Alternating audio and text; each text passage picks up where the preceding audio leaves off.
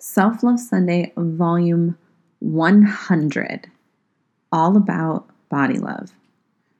I wanted to share a couple of posts that I wrote recently that I'm really feeling right now, weaved in with an experience I had the other night. When I started my fitness journey, I never thought I'd get here. At least not before I had the perfect body that was in my mind. The body I wanted, my dream body, was a collage of body parts belonging to other women. Her abs, her legs, her butt, and her arms, like a really pretty Frankenstein. I thought when I can look in the mirror and see all of those things, I'd be happy. I'd love myself and I'd have peace. I never thought I could have those things without first achieving the physical. But here I am, loving where I am, loving where I'm going. And while I know my body looks good, it's not the body I held so tightly in my mind, the one that believed I needed to have in order to be happy. That's not the body I want anymore because it's not real. This is. And wherever I go or end up from here, it's going to look like me and no one else. And it's absolutely incredible to be so very happy and at peace with that. I appreciate where I am right now, and I realized it's beautiful. The journey is the destination. Why is it that we are so quick to take things out on our bodies?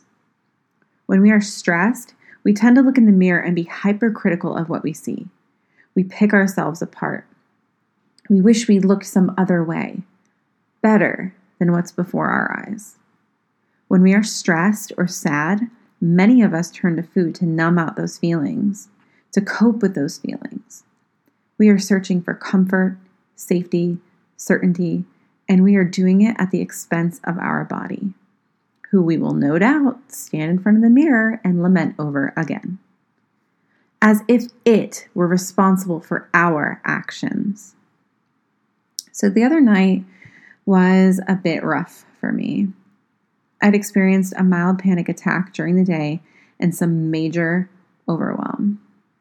Aside from work, which I love, I had some personal things going on right now, and it's just taking up too much of my time. I want to be working, creating, and thriving, but I have this dark cloud hanging over me. I allowed myself to feel my feelings and have a good, well needed cry. Later on, when I opened the fridge to figure out how I would get the rest of my food in, I noticed the four pint sized tubs of edible cookie dough sitting there that had arrived a few hours before. I stared at those tubs, envisioning myself face planting in them and just eating those delicious feelings away. I closed the fridge so I could think without being stared at by four different glorious flavors of cookie dough. I'm having that damn cookie dough, I told myself. I knew that grabbing a tub and a spoon was a classic case of numbing out my feelings at my body's expense. But I also didn't consider not eating it a victory. A normal person would say that that was being good, but I don't believe eating any type of food makes you good or bad. I simply wanted to consider my intentions. And so, I figured out what to eat so I could hit the rest of my numbers, mainly my protein for the day. Then I grabbed a tub of cookie dough, my scale, a spoon, and a bowl, and I weighed myself out a serving. I ate it and I enjoyed it. I didn't deprive myself and I didn't stuff my feelings, and I was inherently aware of all of this as it went down. Intention is everything.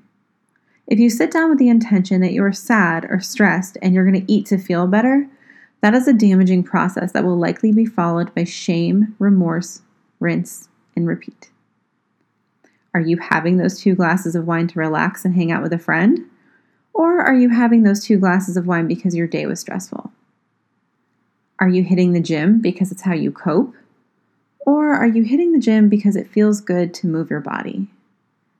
If your intention is to simply enjoy something without overdoing it, rather than not allowing yourself the enjoyment at all, it creates a healthier relationship between you, your mind, and your body.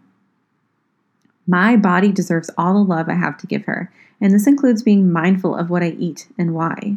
This includes checking my intentions before I jump straight to coping. Our bodies love us more than most of us will likely understand. Our body holds the pain that our mind has moved on from.